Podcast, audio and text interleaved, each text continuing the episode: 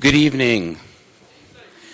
Welcome to Steward Observatory, and we welcome those of you watching this podcast on iTunes U on the World Wide Web. Uh, before we uh, introduce tonight's speaker, I'd like to tell you that uh, our next lecture will be two weeks from tonight, and if you didn't get a chance to get one of the flyers, they are on the back uh, table. We've got some flyers for you to let you know about the rest of our lectures. Especially it will culminate on April 22nd, where we will celebrate the 90th anniversary of the dedication of Steward Observatory. And we've got a lot of fun stuff planned for you. I'm not going to tell you what it is, but it's going to be some things we've never done before, or you things you've never seen before. And last check, our director, our new director of Steward Observatory will be here, uh, Buell Jannuzi, and the dean of the College of Science just told me on Friday he will also attend. That's uh, Professor Joaquin Ruiz, our dean. So that will be a fun time. I hope you can all make it on April the 22nd. If there are students here for an assignment, I am the person who will validate your assignment. I'll do it at that table down there at the conclusion of question and answer period. Finally, it's kind of a iffy night out there. So I'm not sure whether we're going to open the telescope tonight. I will, though, um, let you know by the time the lecture is over whether it's open. It may be one of those nights when the moon is really the only thing we can look at. All right. Tonight, we are very, very happy and proud to have Regents Professor Dr. W. David Arnett giving tonight's lecture. And let me say a few things about our speaker first. Uh, he received his bachelor's degree from the University of Kentucky, and that was on a basketball scholarship, right? Too short. Too short. University of Kentucky bachelor's degree in physics. Then he received his PhD from Yale, and that was in physics. For many years, he was a professor at the University of Chicago, but he came here, it would have been the late 80s, late 80s, we stole him away from Chicago. This is one of the few times that we steal someone from another university instead of vice versa. And he's been here ever since. Regents professor is like the highest recommendation, highest honor you can get here at the university as far as a professorship. It's designated by the Board of Regents. Only a certain small fraction of the faculty can have that designation, and it's given for research excellence. But the big reason we want to celebrate tonight is that Professor Arnett won for the year 2012 the Henry Norris Russell lectureship of the American Astronomical Society. Now, the American Astronomical Society, if you're not familiar, is the professional society of astronomers here in America, but you don't have to be an American to belong, right? There are many astronomers from all over the world that belong to the American Astronomical Society. It was founded in 1899. And starting right after World War II, they instituted the Henry Norris Russell Lectureship named in honor, if you've taken an astronomy class, you've probably heard of the HR diagram. That stands for Hertzsprung and Russell. It's named after Henry Norris Russell, who was a longtime Princeton professor of astronomy and astrophysics. Well, eh, according to the AAS website, they give out this award for a lifetime of eminence in the field of astronomy and astrophysics. And uh, appropriately enough, the very first lecturer in 1946 was Henry Norris Russell himself. Yes. And many famous astronomers have gotten this honor, but it is the highest honor that an astronomer can receive from the American Astronomical Society. We have only had one other professor here at Steward Observatory win the Henry Norris Russell Lectureship. That was Professor Bart Bok. He won that lectureship in 1982, which was one year before he passed away. Professor Bok was the fourth director of Steward Observatory. He was our director from 1966 until 1970. And I just wanted to read before I introduce Professor, oh, by the way, Professor Arnett has also won the 2009 Hans A. Bethe Prize of the American Physical Society. And being a Cornell man myself, I'm glad to hear that because I knew Hans Bethe. Uh, he, even when he was retired, he used to talk to us lowly undergraduates at Cornell. and he is a member of the National Academy of Sciences.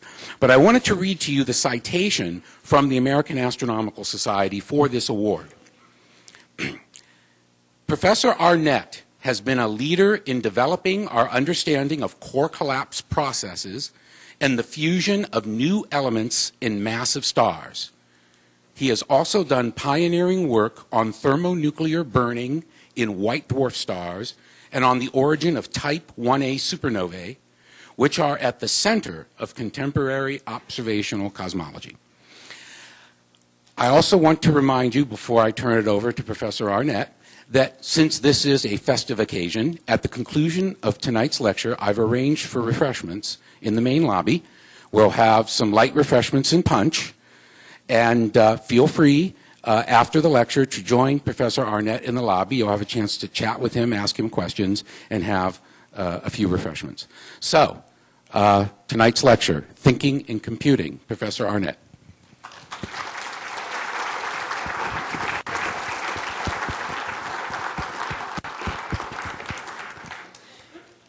Can you hear me? Good.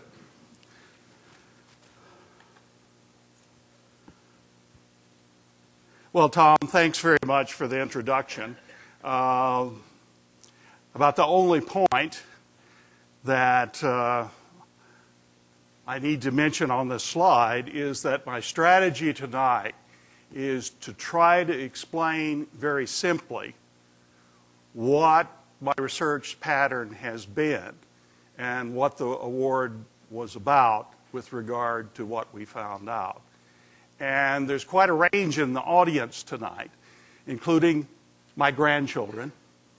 And my goal is at least to explain it to them. And hopefully, those of you who are more mature and more geeky can ask me more details, nasty details later. Uh, the original version of this talk was in front of a room of about 800 PhD astronomers. So I've been through the fire on that one. Uh, hopefully, I, I, I, can answer your questions too. I'm a strange sort of astronomer. I have uh, no astronomy degrees. My degrees are in physics. I don't look through telescopes except for fun. I use computers and thinking.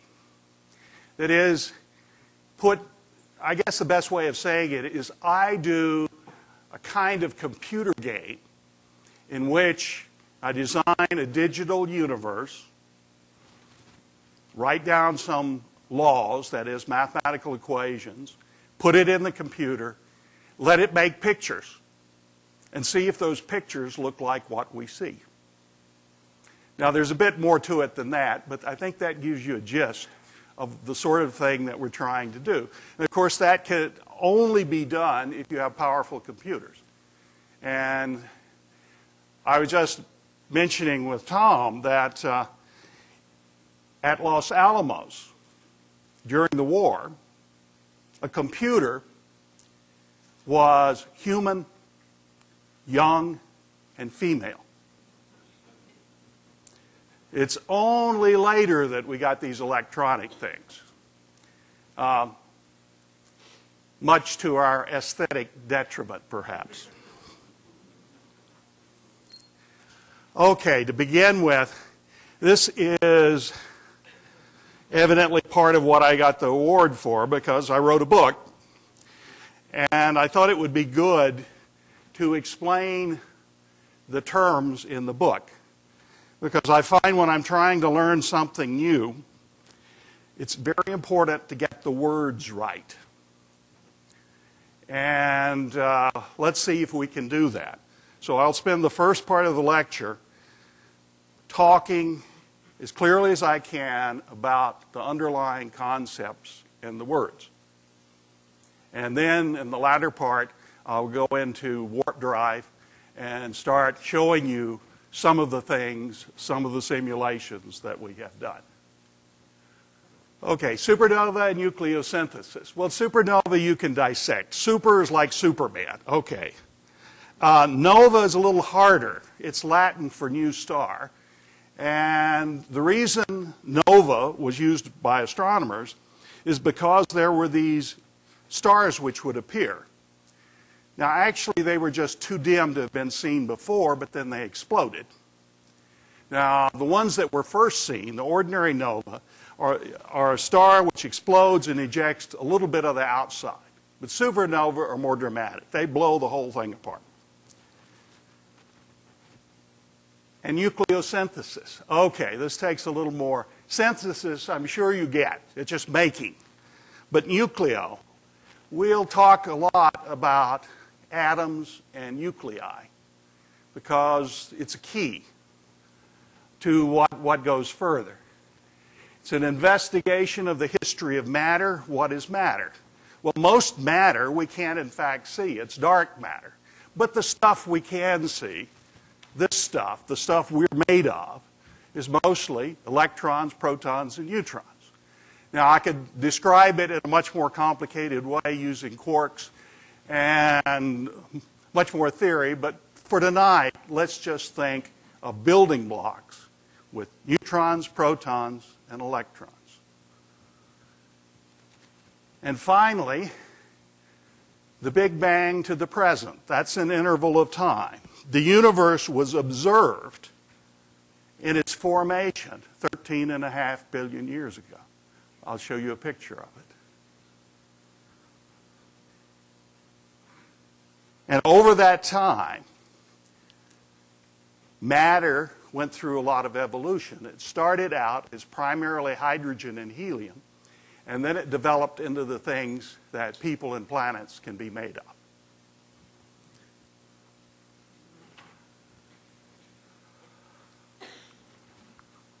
I think most of you have probably seen these.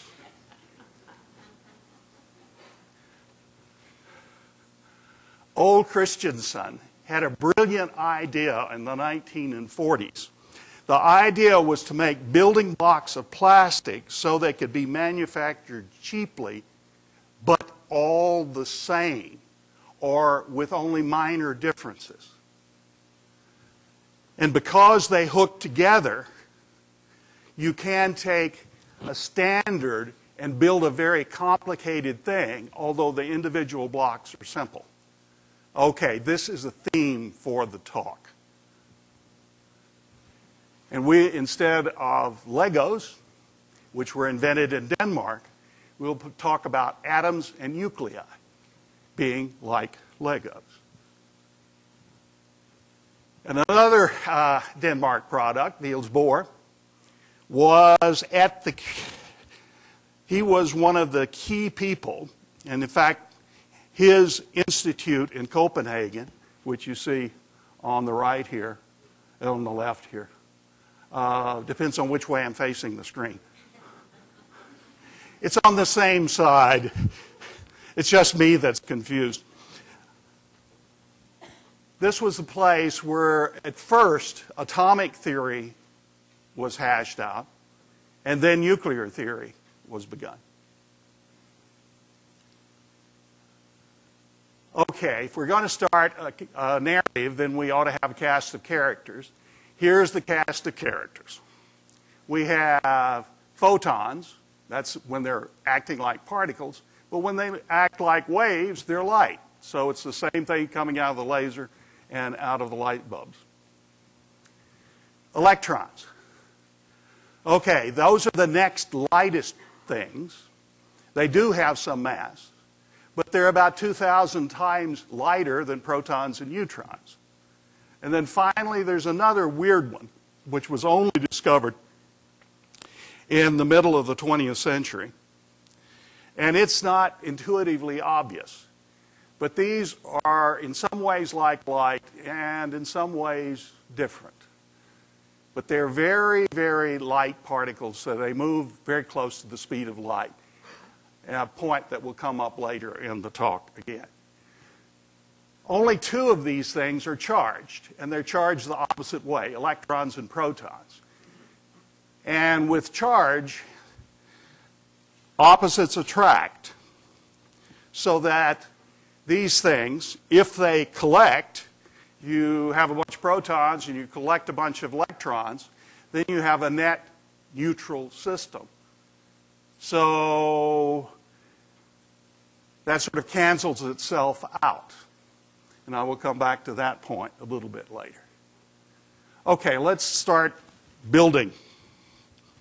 The simplest thing we can do is imagine a nucleus with some positive charge and electrons with a negative charge, and the number of protons equal the number of electrons, so the net charge is zero. Now, this thing is not quite to scale. In fact,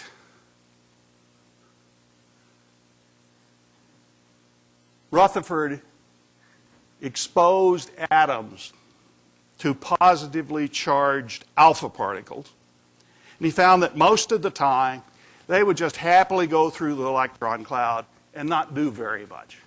That's like this. Or maybe they'd get a little bit deflected, like that. But occasionally some would go in and hit the proverbial brick wall, except this is actually elastic, so maybe it's a tungsten steel wall, and bounce almost directly back. Well, the nucleus is very small, but it's very heavy. And at the time, I think it was Rutherford who coined this phrase, it's as though the nucleus was a fly in a cathedral. Or you could think about it as the end of your finger in the middle of Arizona Stadium. So the electron cloud is very, very big.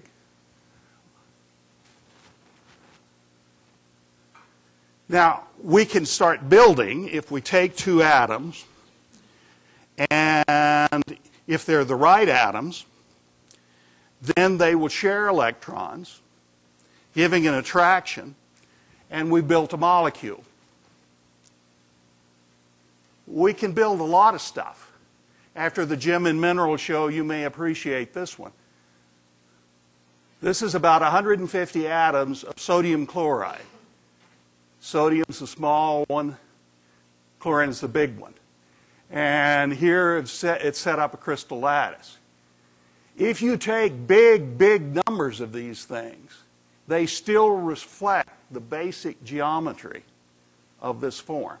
So when you look at a crystal, you're looking at its atomic shape as illustrated by the crystal, which sort of blows my mind.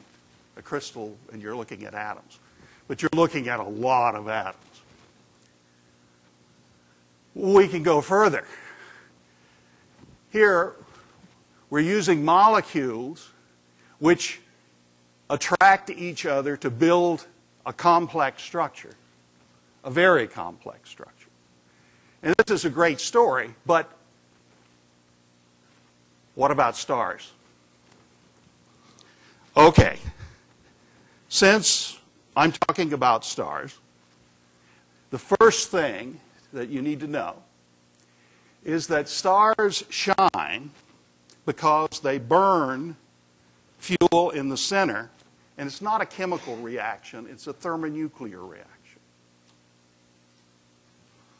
So they release a lot of energy. So the sun can sit there and burn as hot, as hot as it does in the Tucson summer for another 5 billion years. That's because each reaction releases a lot of energy. Hans Bethe here won the Nobel Prize because he figured out how this works. You burn hydrogen into helium, but hydrogen is basically two protons. So to make helium, hydrogen, helium. You have to switch a couple of those protons into neutrons. And what Hans found was this reaction, actually a more complex reaction, but this is sort of symbolic of the, the underlying principle, which allows you to convert a proton and electron into a neutron. So now our Lego has moved from hydrogen up to helium. And we could build more complicated things.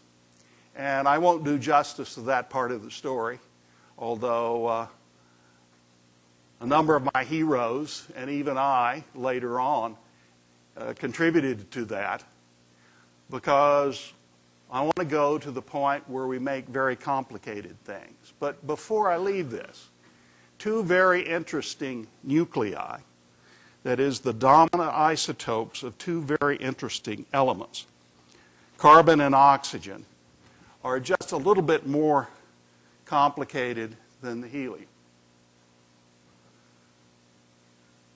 I did this with malice aforethought. This is the most abundant nucleus in the universe. This is the second. This is the third, and that's the fourth. So the abundances have something to do with the nuclear structure. Okay. Before I go further, I have to provide another bit of information. If you have a building block, then it's got to have some stability, some strength, something has to hold it together. In nature, there are four ways that you can hold things together. Two of them you know about, two of them you, you, you may have read about, but you probably haven't directly experienced unless you've worked in a nuclear lab. Okay, the strongest of all is the nuclear force. It's what keeps those neutrons and protons in the nucleus. But it has a very short range. That's the reason we don't feel it in everyday life. It only works if you got those things close together. If they're not close together, nothing. Electromagnetism. That's long, and I mentioned long range, and I mentioned it, it was shielded. It's only about a percent as strong as the strong nuclear force, but that's still pretty big in this game. And this one uh, is shielded. Uh, in Tucson in the summer, we get wonderful examples of this. It's called lightning. You get a cloud that is turbulent and develops uh, charge separation. So you have parts of it are positive and parts of it are negative. And because of the strength of this force, it pulls electrons out of the negative towards the positive, and that's a lightning stroke.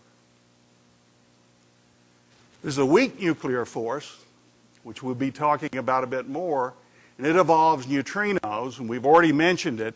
That's involved in flipping protons to neutrons and neutrons back to protons. And then finally, there's gravity. Now, the weak nuclear force is a lot weaker than the strong nuclear force 10 to the minus 20. That is 0.00, and you go out for 20 some odd O's before you get to a digit. So that's really tiny. But that's much stronger than gravity. However, gravity is obviously very important. Otherwise, we couldn't be stable right now. We'd go floating off towards the ceiling because the Earth's rotating and we just fly off into space. So there's something about gravity, even though it's very weak, that it keeps things down. Why? It's because it's completely unshielded. We're being attracted by China and Australia and the Pacific Ocean and all of that stuff. And the force only falls off, as Newton told us, with the square of the distance, but nothing else stops it. We don't have a gravity shield, despite what you might see in grade B science fiction movies. Now, if you heat up matter, atoms and molecules, they're bouncing around and they lose the electrons if they get bouncing around too much, the forces that held them together no longer work. And then we get the most common form in matter that we can see in the universe, and that's a plasma. You see it in a campfire. You see it in the northern lights. You see it in the sun.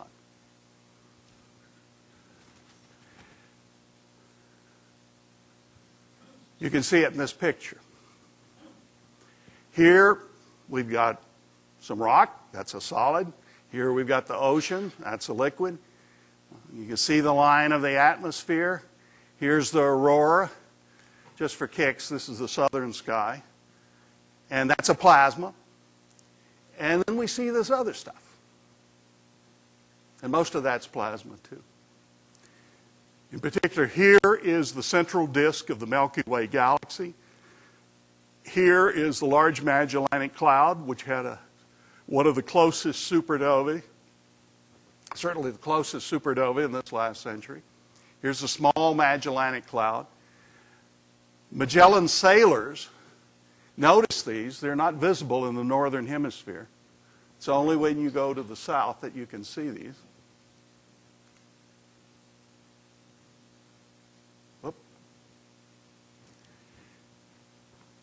In general, if we look further and further away, not at other stars, we start seeing galaxies, which are collections.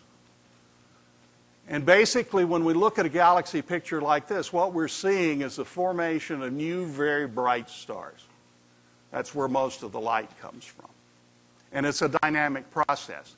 But with the pictures, since we have our own very short human lifetimes, we can't see how dynamic this is. This takes millions of years to spiral around. But you look at the shape, it's easy to see that that's probably spiraling around. And if you look in detail at the velocities which you can get from the spectral lines of these things, they are moving. But it gets better. Suppose you point to a spot where there is nothing in the sky and you take a very, very deep image, you don't find nothing. You find more galaxies and they're further and further away. And in fact, the very dimmest of these are at the beginning of the universe. If our eyes could look in the millimeter wavelength, we would see the Big Bang. The Big Bang is not just a theory. The Big Bang is an observational fact. Right in there, if you were to look and with millimeter eyes, millimeter wavelength sensitive eyes, not just tiny little eyes, you'd see the Big Bang.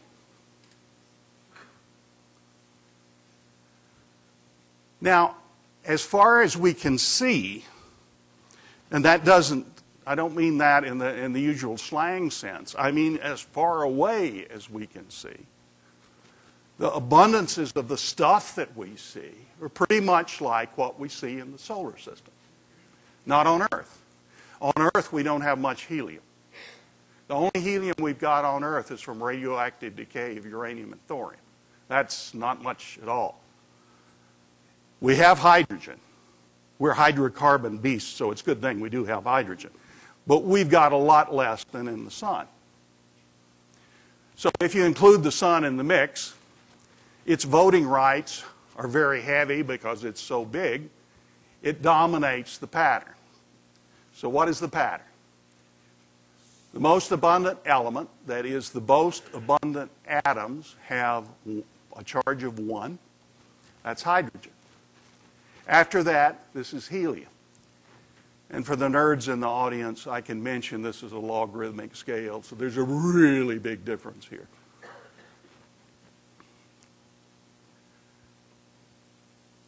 Here, lithium, beryllium, and boron, good for the bi bipolar people. CNO here, oh, that's us. I mean, we're we're bags of water, and we've got skins of CNO and a few other things, but that's, that's getting a lot of the, the weight of. When you step on the scale, this, this and this add a lot to it. On the other hand, the planet Earth is made of something different. Uh, neon is not very important, but sodium, magnesium, aluminum, and silicon, that's rock. That's magma sialic rock, simatic rock. And then if we go on further down, if I get sulfur, okay, we know that from lava flows, uh, chlorine, argon, neon and argon lights, being, humanity would be in a bad place without those. Uh, potassium. is great for uh, playing in chemistry lab because it can give you all sorts of little explosions. Uh, calcium, good for the bones and the teeth, as our moms told us. And then there's this dip that goes up to iron. And then it goes on down, and after this, it falls on down even further. And these are very rare things. Not that they're not important, because out in here, over by the door there, or maybe by the chart, uh, you find silver, gold, uranium, thorium, all sorts of metals which have important consequences. However, we're just going to con- uh, concentrate on these guys. And two groups discovered back in the late 50s uh, the first glimmerings of how these things came to be and why that abundance pattern is the way it is. The first group, Margaret and Geoffrey Burbidge, Willie Fowler and Fred Hoyle. Here is a train presented to Willie on his 60th birthday. Uh, my wife Betty saw the train in London. Uh, Don Clayton organized contributions from the other visitors, and we bought it for him. It's to scale, and it operates. Willie took it back to Pasadena and had it in his backyard for years. This is the other group. My thesis advisor, Al Cameron.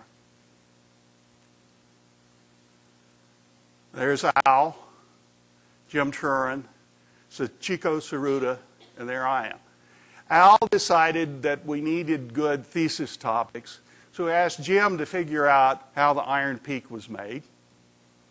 He asked Chico figure out how neutron stars were made. And he asked me to figure out how supernovas explode.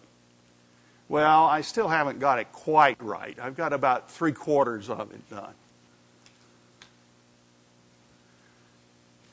Jim and Al and I did a paper in trying to figure out this business of the Iron Peak. But funny thing, we ran it on the computer and then we got this result, and the result wasn't what we expected.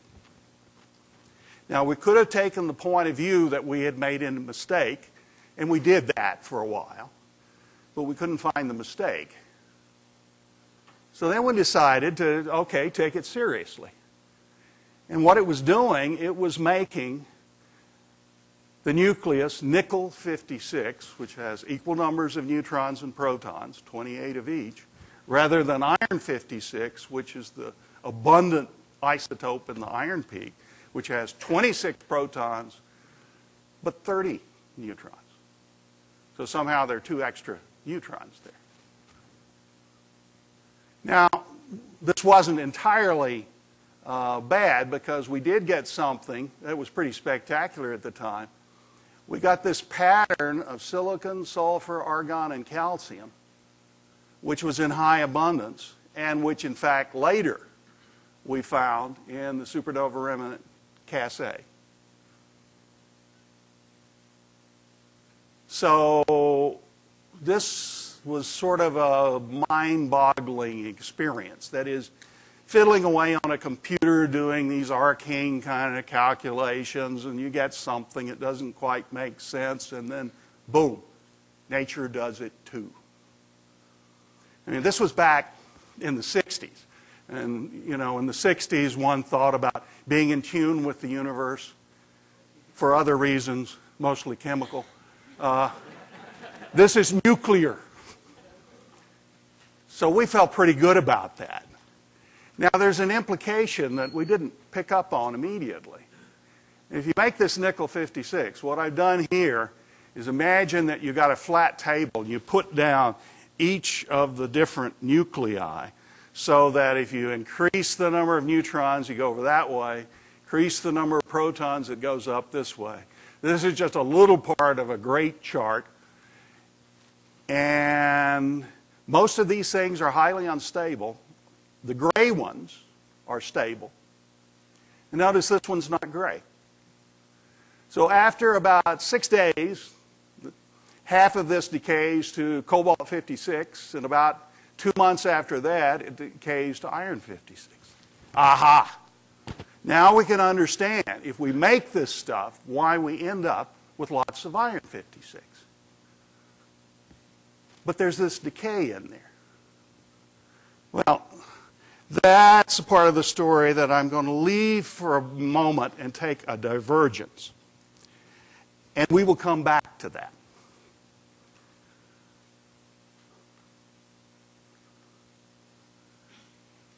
I went to Lake Erie College from Yale as a graduate student over the summer uh, to pick up my fiance. And she uh, had, still had exams, so she parked me in the Lake Erie Library. Lake Erie at that time was an all female school. I was in my 20s.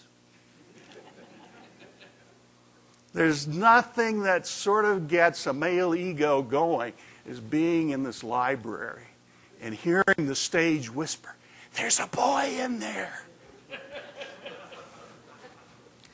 so, the official answer for why I was there was to write a radiation hydrocode. What does that mean? That means a computer code which will follow the motion of radiation and the motion of matter so you can imitate explosions. So,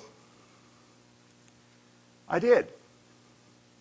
Now, I was following a couple of guys, Colgate and White, and they, they had this paper which was very sophisticated except in one part. And then it was awfully awkward. They made this approximation that was just god awful. And I commented, a slight modification of their mathematical methods, I could include energy transport by radiation. Okay. Well, at this time, Colgate and White had very good codes for dealing with radiation hydrodynamics, but they were secret. They'd been used in the bomb development. And they were not allowed to publish these, so when they had this great idea about the astrophysics of supernovae, they had to cut that out. It wouldn't get past the censor. I didn't know that. So I just wrote one. I didn't know it wasn't supposed to. One too many. And what I did with it was to ask the question at the end of a star's life, when it burns up its fuel, what does it leave? Does it leave a neutron star or a black hole? We knew that supernova exploded. We saw that. But they left behind a residue in the center in about four out of five cases. We now know the numbers. At the time, we, we just knew roughly. Some of the explosions blow the whole thing apart. They're called type 1A supernovae. All the others have a core collapse. And they make either a neutron star or a black hole. And when they make a neutron star, they have to throw off the excess matter. Otherwise, they'd end up as a black hole. So that's sort of the name of the game. Can we figure out where this happens? Turns out the result is that if you have a really big object, it makes a black hole. If you have a small object, it can make an, explosion. Now, we've been working on this since this was my thesis, and the paper got published in 67. We still don't know the answer. We sort of know the answer. But when it comes down to the crunch, we haven't got it right. And it's because here we were calculating it like it was a bunch of spherical things falling in. And that approximation worked well for making bombs. Doesn't work so well for supernovae because they get all squishy and squiggly and aspherical. So that means that it's much harder to do a computer calculation. And the computers have only now gotten fast enough for us to begin to attack this problem in the full three dimensions. And it looks like the general scheme is about right, but hopefully we can make it quantitative. Now, a little bit after this, I had met a guy at Caltech, Bohdan Paczynski, who was a postdoc at Boulder from the Warsaw uh, Observatory. And in 1973, uh, there was an international astro- astronomical symposium in Warsaw to which I went because Bohdan was there and I wanted to see him again. And it was a great meeting. But when I'd been at Caltech, Kip Thorne and I had edited a book by the Russian physicists Zeldovich and Novikov. And since we put a lot of work into translating, well, let me tell you a little. The publisher hired a Russian translator. He translated elegant scientific Russian into god awful English. Kip and I had to go through and figure out what they must have meant and then write it that way. So this was a lot of work. So I was very interested in, in meeting him because it was a brilliant book and I learned a lot doing this. However, there was a problem. The problem of the cloud. The cloud of short, stout guys in very bad suits. One of them gave a talk, and then I knew he was political. So Zeldovich had all these, you couldn't get to him. There were all these guys around. So Paczynski, with his usual brilliance, invited me to a mushroom gathering party at the Warsaw Observatory. And he invited Zeldovich to the same party separately. It wasn't very politically interesting for the Russians to be out there with a bunch of Poles. That was in the middle of uh, solidarity. So the Poles didn't like the Russians much, and the Russians didn't feel too comfortable with the Poles at that point. So the cloud disappeared. And I got to talk to Zeldovich about this. And I said at one point, since a lot of the book had to do with supernova explosions, I said, You know that these explosions are a lot like atomic bombs. And Zeldovich got this big grin on his face. He looked back with a glint in his eye. Yes, I know. And he did know.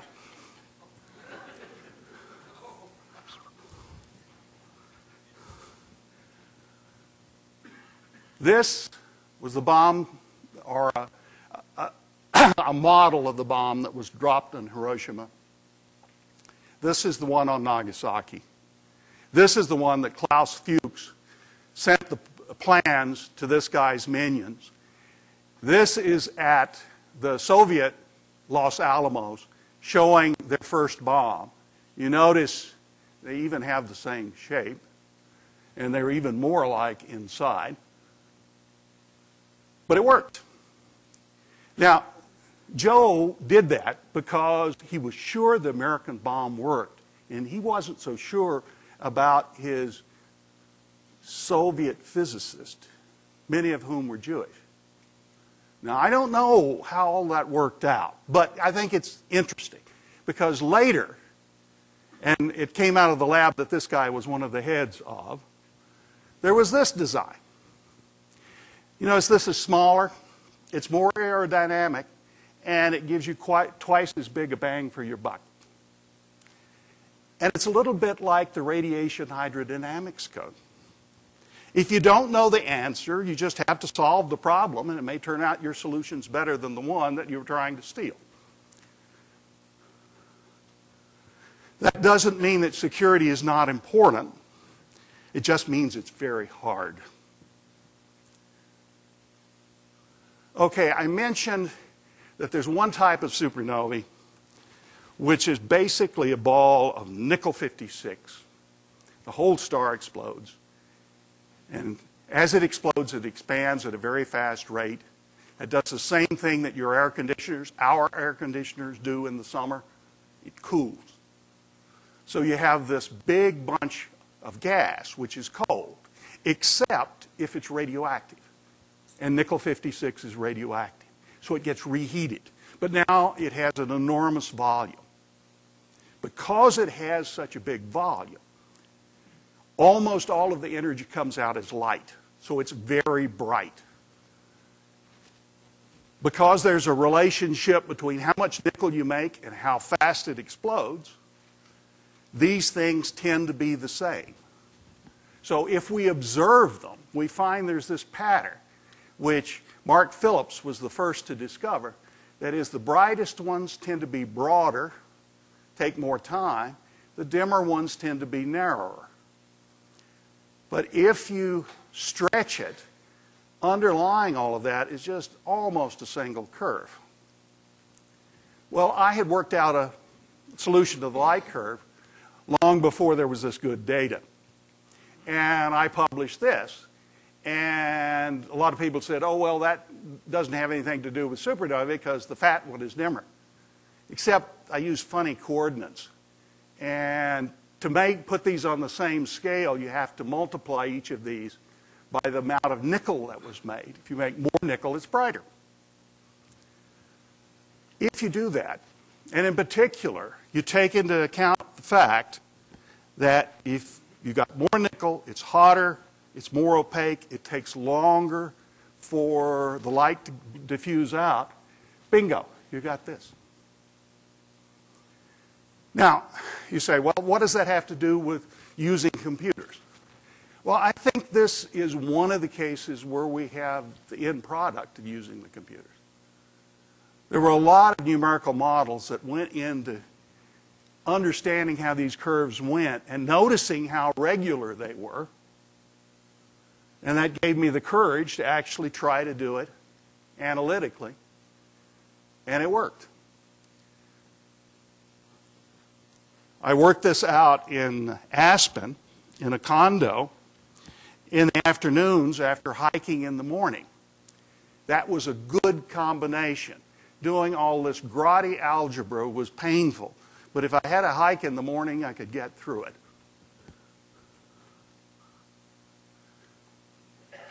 Now, the wonderful thing happened in 1987 a supernova went off in the Large Magellanic Cloud, which I pointed to you before, and we got to test it. You know, theory without observation and experiment is a little bit like kissing your sister. Or your brother is the case if you're a female astronomer. Oh, but if you can test it and you can be wrong and right, then that gets good. Okay, this one this is a picture of supernova 1987A. And we didn't know a thing about those rings. However, we predicted the neutrinos that came and were detected. And we predicted the light curve.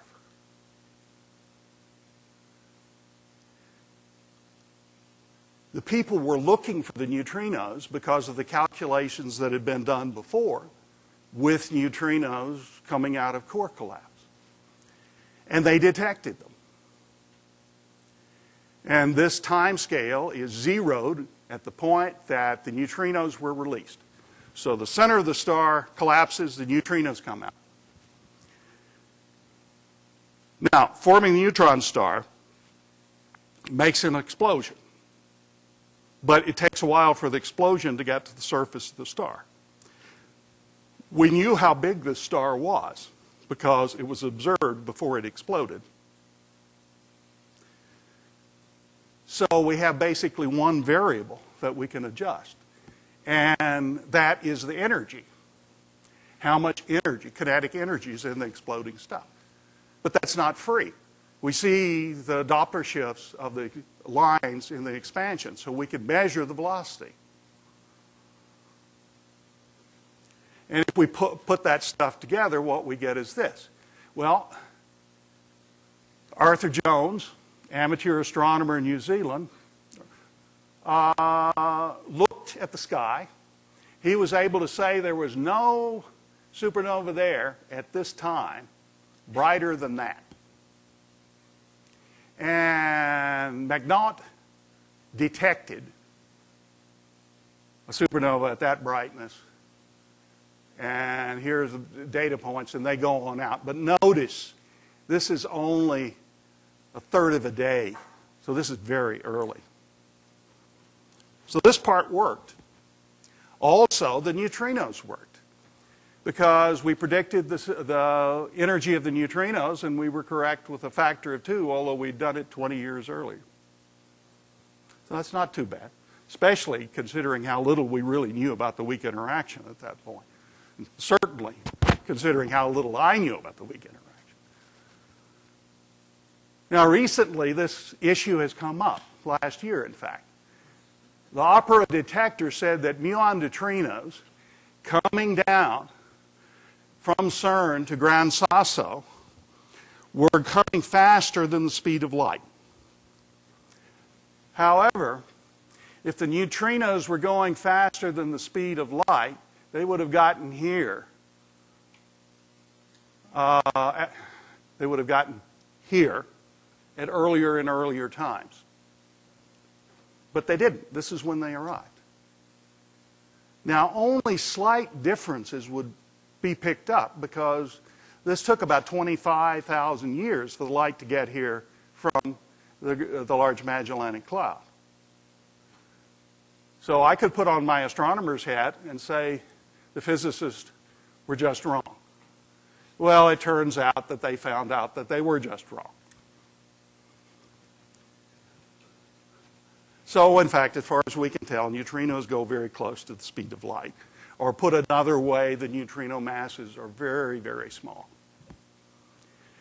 Okay, now I'm going to switch and start talking a little bit about what we're doing now, or have been doing over the last several years, and show some of the promise of what you can do with computers.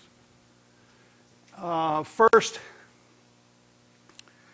you know, this is the point I made at the beginning. It's a little bit like computer games. And the second thing is one of the things that we found that was unprecedented is it looks like that before these stars die, they do not go gently into that dark night. They start erupting before they go. And we don't, we don't know the answer to this yet. I'll show you what little we do know. Okay, this is a cut through a star.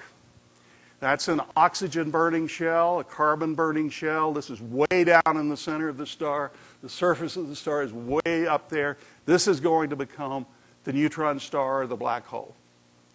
And you can see there's a lot of action, but it doesn't look like it's exploding. It's just sort of happily, you know, it's, it's like waves at the ocean, right? You go back a month, you still see waves at the ocean. Okay, we can do it in three dimensions. Now, this is a much more challenging calculation. This is that same oxygen burning shell. I'm plotting it in a different variable. These are the ashes of the burning. And you notice there's a lot of rippling going on there. Well, it's the same thing that happens at the ocean.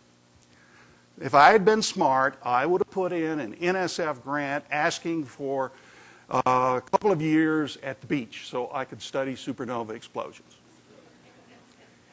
But I wasn't. Or maybe I was. They would have laughed at me.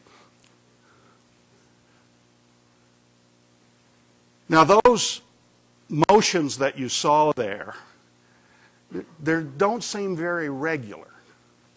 But if you average over them, they are very regular. The same reason that Nate Silver could predict the election results, we can predict the general, although not the specific, behavior of these events. That is, there's a lot of rippling, but it's sort of going one way and then the other, so it cancels out in the long run. In fact, there's a very close connection to meteorology. In the 1960s, Edward Lorenz made a very simple mathematical model after he had done a number of uh, numerical studies that he couldn't understand. And he found, in fact, that with simple flow, certain kinds of behavior can become chaotic so that you can't predict the future very well. It'll be going around in a nice steady orbit and then suddenly it'll go zipping over do something very different. And it'll do that for a while and then it'll hop back. Okay, in this particular system, there are just really two states. It can either be uh, going around this way or going around this way. In reality, there are a lot more states, and we can have chaotic behavior. And I'm sure, judging from the average age of this audience, you've noticed this in your children. Um, but there are deep underlying things that are beginning to become clear as we do the cal- calculations. And in this particular case, what I'm showing you is an eruption about to happen. This was as far as we could take the calculation. At this point, the fact that we were using a limited box was beginning, we were getting reflections of waves off the box. So this is, at this point, we couldn't trust it anymore. But this was entirely unprecedented. Everyone had thought this, that these objects would be nice, spherical shells. They'd happily go into core collapse, and then that's where all the action was. Well, it looks like long before that happens, things get very complicated. I mentioned Nathan Smith earlier. He has been observing objects which are likely to become supernovae and also supernovae after they've exploded. And there's evidence for matter being thrown off before the explosion happens. It gets thrown off earlier and it's way out there, and then the supernova shock comes through and lights it up. So you get a blip in the luminosity. So nature is doing much more than we thought nature was doing. So, and I will end at this point. It is, it's certainly been a fascinating study. I'm looking forward to figuring out what really happens in these supernova finally. And I'd like to thank you all for listening.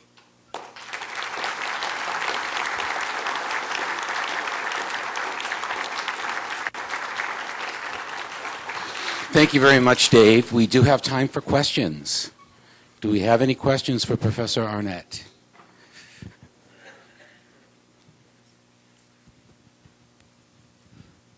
Uh, very interesting talk, thank you. Um, I recently read of a supernova that happened uh, that was actually preceded by, I guess, two false starts, Yes. where it blew up and but the star Nathan remained. Smith is the guy, his group. Uh, Okay. actually, John, is John in the audience? I saw him around earlier today. Um, yeah, How uh, could do you understand, or partially understand, how that could happen? partially. the object was what was had, had been uh, observed before it exploded to behave like a luminous blue variable. And the most famous of those is Eta Carinae in our own galaxy, which is an enormous star, about 100 solar masses. And back in the 1700s, it went bloop. And then a little bit later, it went bloop a little bit again. And we don't know what's going to happen next. This one was doing that. And then they were watching, and the velocities increased a lot. And then later, indeed, it became supernova. So apparently, it was a massive star, and it was doing this sort of burning I was talking about. And then it got to the point of collapsing, and it exploded. Now, that isn't a really satisfactory answer, but it's the best I can do at this point. Other questions? No? Here we got a couple. Okay. Yes, sir. Uh, It seems to me that, uh, correct me if I'm wrong, but are all your basic assumptions about what's going on out there in the cosmos is that gravity is doing everything? No, it's the four forces. All four of them? The nuclear forces determine what the nuclear reactions are going to be. And that's what's driving the movies that I saw. That's nuclear burning. Um, in one of the most exotic kinds of explosion that causes a gamma ray burst, a GRB, the magnetic fields are certainly part of the story. So all four of those interactions are happening. If I could just ask you where the magnetic fields are, is there electricity?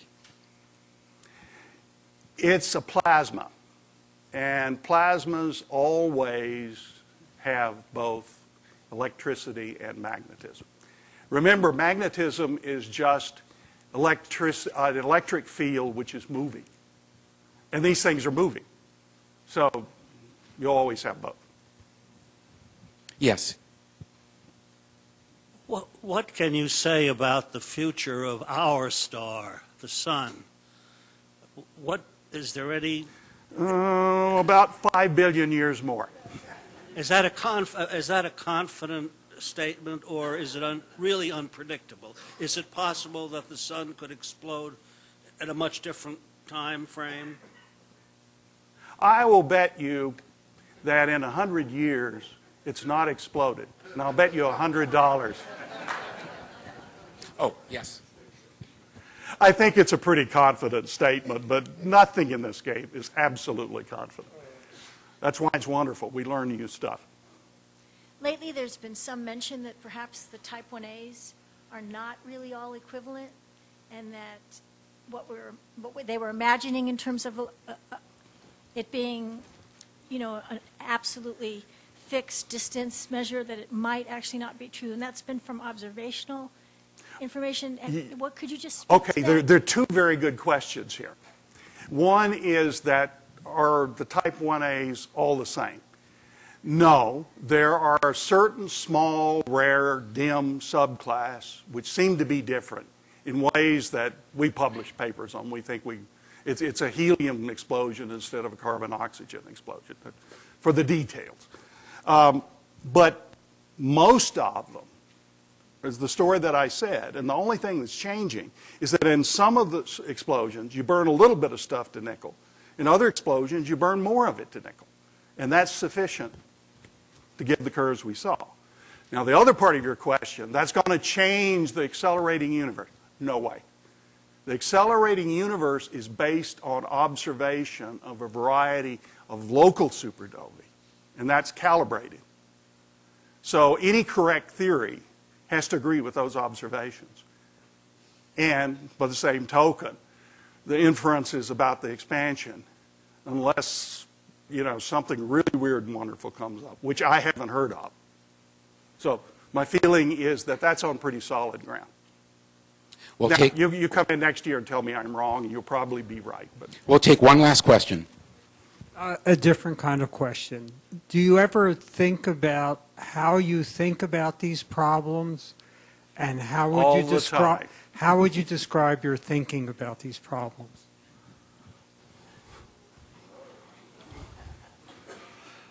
daydreaming. Daydreaming and lots of mathematics. The daydreaming for imagination, the mathematics to make sure it's right. All right. Um, you, we'll ha- okay, sure. The Schwarzschild equation, when the man was talking about when you saw the, a part of a star or a nova break apart, what, when you measure that mass and the part that broke apart, could you come up to that conclusion where it was going to become a supernova, a, a, a collapsing star because of its uh, velocity would exceed its uh, density? Next year. We're, we're just moving into doing the calculations in three dimensions. And there we're really getting in a whole different level of realism. And before, we always had to fudge about assuming that it's spherically symmetric or cylindrical, you know, some sort of stuff that we had no physical justification for. It's just the only thing we could calculate. But now we are calculating the right problem. So I think that's the goal. All right, I was able to rouse our telescope operators and tell about 15 minutes ago, and they've opened up the telescope because it's cleared up enough that you can see Jupiter and the moon very easily. So the telescope is open for your public viewing. I would like to remind you that two weeks from tonight, um, Dr. Ann Sprague from our sister institution, the Lunar Planetary Lab, will be here. It was five years ago that the Messenger mission went to Mercury. And it's been five years, and we're going to learn about what they've learned about Mercury because of the Messenger mission. Uh, we have some light refreshment out in the main lobby, and feel free to talk to Dr. Arnett there, and let's uh, congratulate him one more time.